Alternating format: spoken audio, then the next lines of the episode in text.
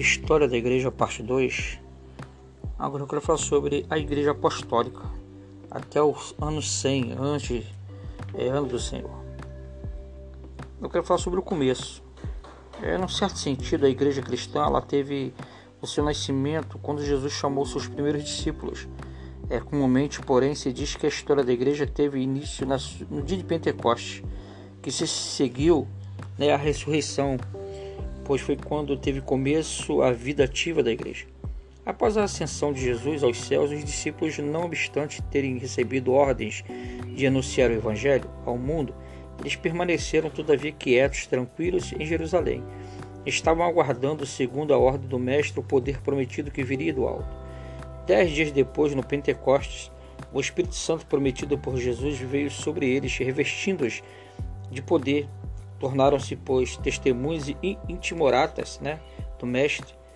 É, plenos de nobre atividade, verifica-se tal mudança no próprio discurso de Pedro no Pentecostes.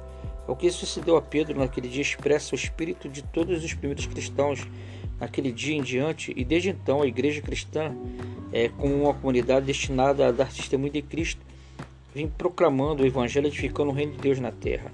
Então esse foi o efeito do Pentecostes nos discípulos e tem a primeira missão que foi destinada somente aos judeus, né? ou seja, a extensão da igreja. A primeira pregação do evangelho no Pentecostes foi dirigida unicamente aos judeus. Né? Por algum tempo, talvez dois ou três anos, as missões cristãs eram limitadas aos judeus, começando em Jerusalém e daí estendendo-se a toda a Palestina. Os, os primitivos cristãos eles não perceberam logo a extensão do propósito divino, a salvação do mundo como hebreus reconheciam que Jesus era o Messias inspirado pelo Senhor, seu povo, portanto consideravam como Salvador somente os principalmente dos judeus, apesar de Jesus, por palavras e atos dele, ensinado coisa diferente. Então houve a perseguição né, que levou a igreja a ampliar sua missão. Foi necessário, essa perseguição ela teve esse efeito. Né?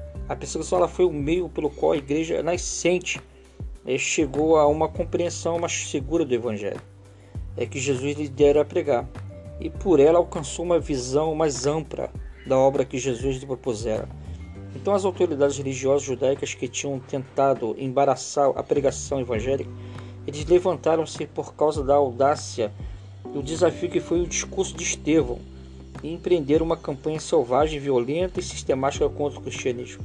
Com este ataque, a comunidade cristã de Jerusalém, que contava alguns milhares, foi dissolvida e seus elementos procuraram segurança espalhando-se por toda a Palestina. Não obstante, fugiram para salvarem a vida e por causa da sua fé levavam o evangelho aonde quer que fossem, e alguns deles foram até a grande cidade de Antioquia, na Síria. Ali os seguidores de Cristo foram pela primeira vez chamados cristão, nome que aparece-lhes que foi dado assim de uma forma de zombaria. E nessa cidade vivendo no meio de uma população grega, esses exilados tornaram Jesus conhecido tanto de gregos como de judeus. Então o cristianismo começa a ser pregado como religião universal. Aí, desse modo, certos crentes obscuros e desconhecidos deram um grande passo para tornar o cristianismo uma religião universal. Um pouco mais tarde, essa igreja de Antioquia enviou Barnabé e Paulo. Os primeiros expressamente designados para pregar em Cristo aos gentios foi Paulo, quem conclui sobre a herança divina a obra de libertar o cristianismo e Paulo realizou o que sempre estivera no propósito divino, fazer do cristianismo religião para todos. Daí em diante foi o cristianismo pregado a todos os homens no mesmo pé de igualdade. Primeiro século do cristianismo. Começando assim sua grande carreira missionária, o cristianismo espalhou-se de sorte que pelo ano 100, no ano do Senhor, e havia igrejas em inúmeras cidades da Ásia Menor e que em muitos lugares da Palestina, como Síria, Macedônia, Grécia e Roma, Puteoli na Itália, em Alexandria e provavelmente na Espanha.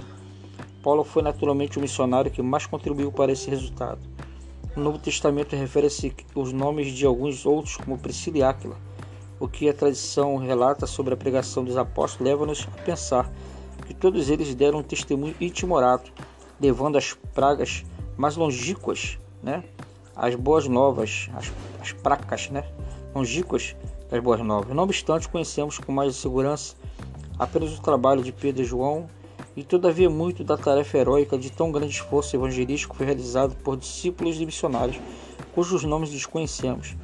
Cada crente era um missionário ansioso por oferecer a alegria de que gozava em Cristo. As pessoas que encontrava no trabalho, nas comunidades e em outros meios, em virtude do zelo que tinham em anunciar a Cristo, e muito mais ainda pelo testemunho das suas vidas, fiéis que anunciavam o poder de Cristo. Esses cristãos desconhecidos foram os mais eficazes missionários da sua religião.